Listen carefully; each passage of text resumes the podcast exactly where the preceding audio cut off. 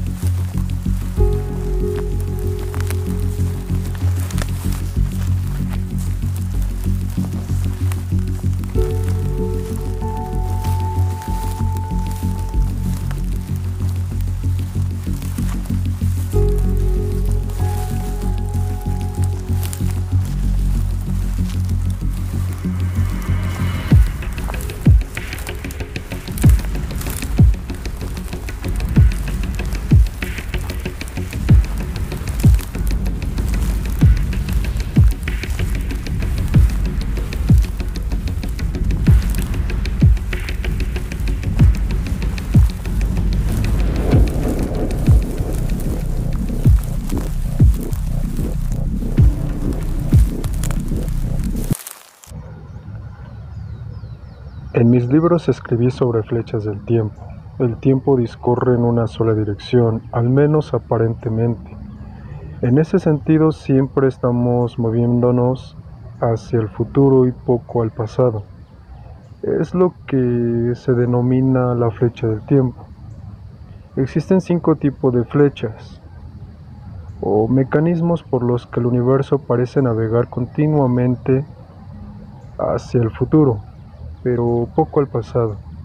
Esto deja la singularidad de por qué el tiempo no está detenido si se mueve hacia el pasado en sentido inverso a natural.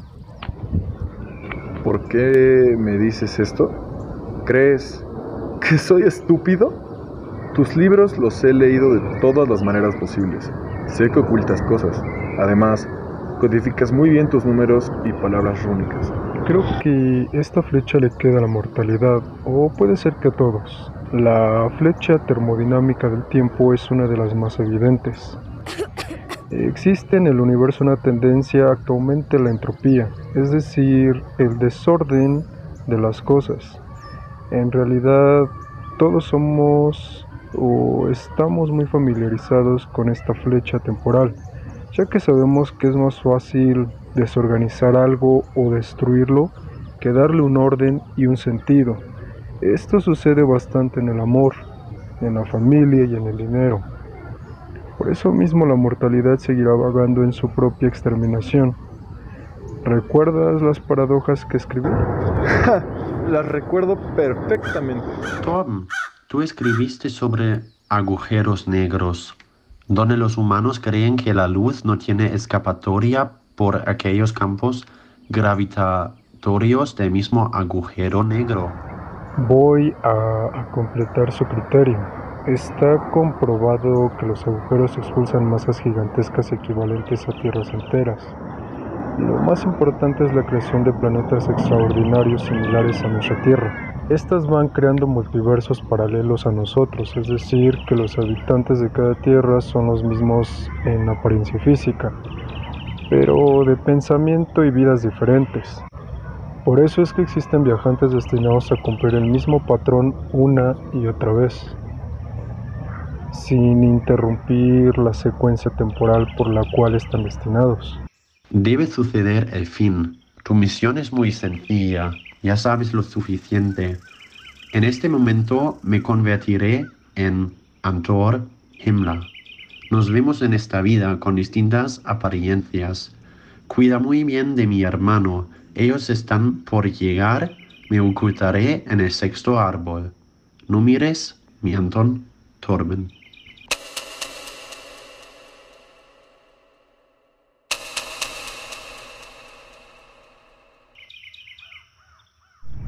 Hemos llegado. Estoy cansado y sediento. ¿Qué es lo que tenías que decirnos? Tomen asiento en este pasto y observen.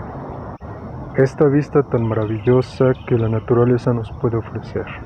El tiempo que dura nuestras vidas es tan insignificante en la escala temporal de los hechos que ocurren a nivel astronómico. Es interesante la apreciación de ese principio antrópico en el que todo está diseñado en torno a nuestra existencia. Un ciclo sin fin y un fin con un ciclo. Los mortales se creen superiores ante su misma especie. Desafortunadamente eso siempre se vivirá, por lo menos en Tierra 1. El apocalipsis debe suceder de diferentes formas, o es posible que solo exista un final. Existirán varios finales. Carlos, tu futuro reveló una profecía. Vendrán cosas muy fuertes con el clima y también vendrán sismos. Varios de ellos serán en diversos países, de una magnitud entre 6 a 9 grados. Eh, van a empezar a moverse todas las energías, cada logia querrá apoderarse de cada sector mortal, y así comenzará todo. A su lado varias pandemias comenzarán a extinguir cada vez más a la humanidad. ¿Nosotros tendremos salvación? Nosotros Siempre seremos ese y viviremos bien. Solo protegeremos a los nuestros. El problema de los bucles es que siempre dejan una causa inicial sin explicar. Se preguntarán cómo pudo ser que Torben Liebig fuera mi hijo antes de que su hijo mandara quien sería su padre, o sobre tu madre de sangre y tu madre de crianza, Alan. El apocalipsis siempre logra abrirse camino en cada ciclo que se vive. Tampoco se entiende el por qué el hijo intenta evitar el futuro que precisamente le permitirá ser concebido. Esto tal vez los confunde, pero ya lo vivieron. Es una paradoja. Tú escribiste cinco tierras sin vidas paralelas. Eso es desafiante en los diferentes tiempos lo haces con un mejor destino único que se repite en cada ciclo. Más líneas de tiempo y más errores ocultos que son inevitables de suceder. Además, los bucles y las paradojas temporales se duplican en cada tierra. Siempre me hice la pregunta, Allen o Torben, ¿quién de los dos escribió esta revelación del tiempo? La respuesta a tu pregunta es cómo tu reloj o los libros, cada objeto pierde su origen de quien los creó en realidad. Es momento de que despierten, que se den cuenta que sin ustedes el apocalipsis no tendrá sentido. Joaquín Gustavo es un hombre que querrá destruir todo y pronto vendrá nuestras vidas. En una vida puede ser blando, pero en otras puede ser aniquilador. Tenemos que darle inicio a todo. Analicen cada palabra de esto que he narrado, en voz o en escritura. Bienvenidos a un bucle temporal que conduce inevitablemente al apocalipsis.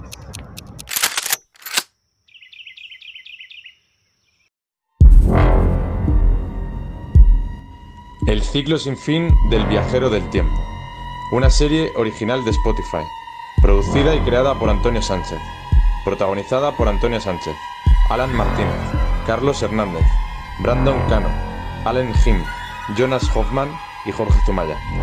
La música original es de Epidemic Sound. Asistencia de guion y producción ejecutiva, Jonas Hoffman.